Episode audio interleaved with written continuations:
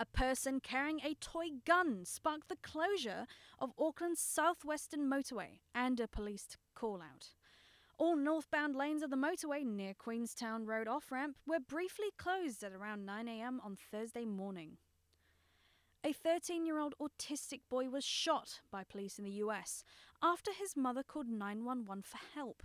A Salt Lake City police officer repeatedly shot Linden Cameron after he ran away, leaving the boy in serious condition with injuries to his intestines, bladder, shoulder, and ankles.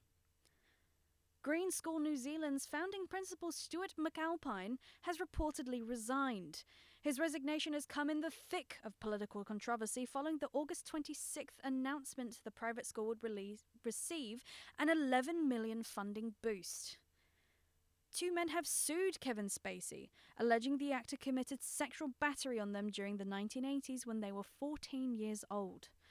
The second, unnamed plaintiff, says he met Spacey when he was a student in acting class in 1981 when he was 12, and alleged the abuse took place in Spacey's apartment when he was 14.